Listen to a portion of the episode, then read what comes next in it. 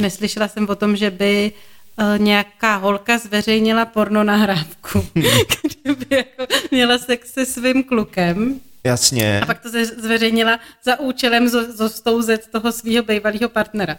Ale v tom opačném případě se to děje, že A já třeba, a teď přemýšlím... Protože chlapa no. nezostudíš tím, že jako vypustíš jeho porno. No, ale Dobře, mo- možná kdyby to byl nějaký vysoce postavený politik, co má ženu a je tam uh, se svojí milenkou, tak by to možná, ale nevím, jestli v Česku, mohlo ale já si docela, ho nějak poškodit. Ale já si dokážu velice dobře představit, jak by to šlo udělat. Že jo? Teď si představ, jako, že máš prostě za manžela opravdu nějakýho uh, nějakýho, uh, teď se samozřejmě nechci dotknout tvého partnera, bavíme se o, o, o imaginárním příkladu. Představ si ženu, jako která uh, má partnera, který je násilník a tak dále, akorát mu prostě občas nestojí, že jo, jako, tak prostě jako, tak jako, s tvým partnerem vůbec.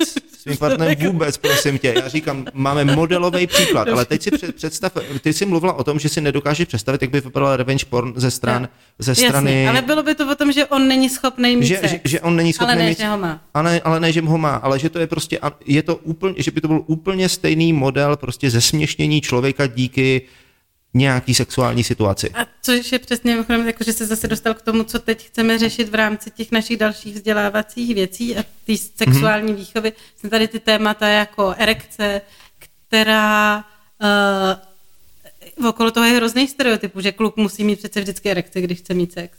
A to podle mě vede k dalším jako frustracím a nepřijímání se, protože ve věku 30 až 45 má, tuším, problémy s erekcí občas asi 30% mužů. A kde mm-hmm. se o tom jako mluví. Jo.